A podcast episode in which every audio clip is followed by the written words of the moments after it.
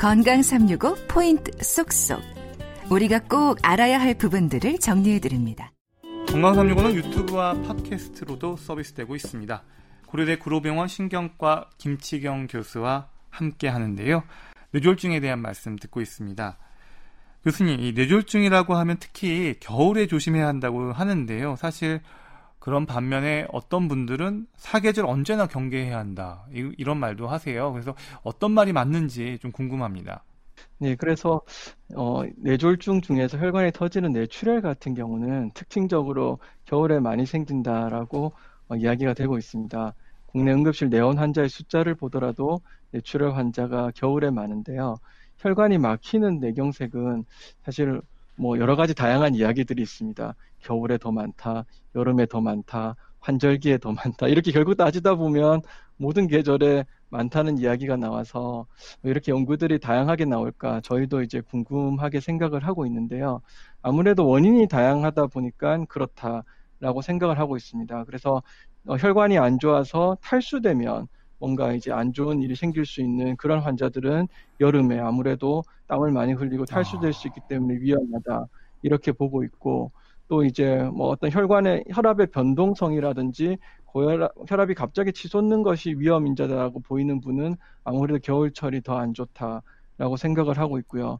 또 뭐 환절기에 혈, 그 온도의 변동성이 많을 때 더 좋지 않을 수도 있다. 이런 이야기가 있기 때문에 사실은 뇌출혈 같은 경우 특히 좀 겨울에 주, 주시, 조심을 하셔야 되고 특히 혈압의 변동 혈압을 낮추는 것도 중요하지만 혈압의 변동성도 굉장히 안 좋기 때문에 저는 이 환절기라든지 겨울철에 추운 것도 문제지만 밖에 이제 추웠다 더웠다 이런 것들이 급격하게 온도가 변동되는 음. 상황이 좋지 않기 때문에 오히려 밖에 나가실 때 보온을 잘 하고 나가셔서 요즘 집안이나 실내는 굉장히 따뜻하기 때문에 그런 것들의 차이가 너무 갑자기 이루어지지 않도록 하시는 것을 추천드리고 여름철에는 수분 섭취를 충분히 하시는 것을 추천드립니다. 네. 우리나라 사람들에게 뇌졸중의 위험이 여전히 높은 건 또 뇌졸중의 위험 인자 를 소홀히 하기 때문이다. 이런 지적도 있던데 어떻게 보시나요? 네, 그래서 아무래도 과거에 비해서는 위험 인자에 대한 어, 경각심도 많이 늘어나고 흡연율도 뭐 떨어지고 있고 하기 때문에 과거에 비해서는 위험 인자 조절이 잘 된다라고 생각을 하고 있습니다. 특히나 고혈압 같은 경우는 과거에 비해서는 어, 약을 드시는 거에 대한 저항도 상당히 줄어들고 해서 분명히 이제 장, 어, 좋아지고 있다라고 저희가 판단은 하고 있는데 문제는 이제 고지혈증이란 게 또 새로운 굉장히 위험 인자라고 봐야 되는데 특히 이제 서구권에서는 우리랑 조금 시기가 다르긴 하지만 이런 이제 지방이라든지 콜레스테롤이 높은 음식들을 섭취가 많 다 보니까 이런 고지혈증 관리가 굉장히 중요한데 이런 고지혈증을 지속적으로 잘 관리하는 게 상당히 어, 좀 어려운 것 같습니다. 보면 일시적으로 뭐 1, 2년 정도 식, 어, 식이 습관을 바꾸고 운동을 하고 약을 잘 드시고 하고 조절을 하시는데 이걸 이제 평생 가져가야 되다 보니까 좀 지루하기도 하시고 음. 이제 그런 점에서 고지혈증이라든지 뭐 당뇨병 이런 것들 생활 습관이나 뭐 운동량 이런 것과 밀접한 관계가 있는 것들에 대해서 관심을 더 가져야 되지 않을까 생각하고 있습니다. 음. 위험 요인을 이야기해 주시니까 예방법도 뭐 거의 다 나온 것 같은데요. 그래도 교수님께서 꼽는 뇌졸중 예방법, 그러면 어떤 것들을 보통 환자분들이나 이미 그 주변 교육을 할 때 강조를 하세요?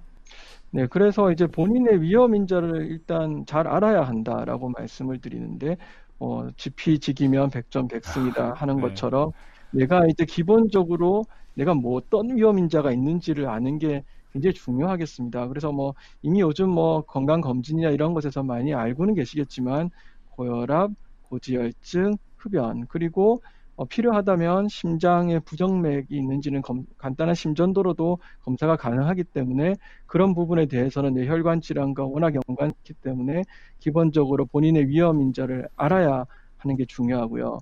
그리고 이런 뇌혈관 질환은 어찌 보면 우리 몸에 일어나는 어, 성인병 중에서도 가장 늦게 발생하는 병입니다. 그만큼 아주 오랜 시간 동안 생활 습관이라든지 식이 습관 이런 것들과 연관이 많을 가능성이 있습니다. 그렇기 때문에 어, 건강한 식이 습관과 이제 생활 습관을 가지는 게 중요한데요.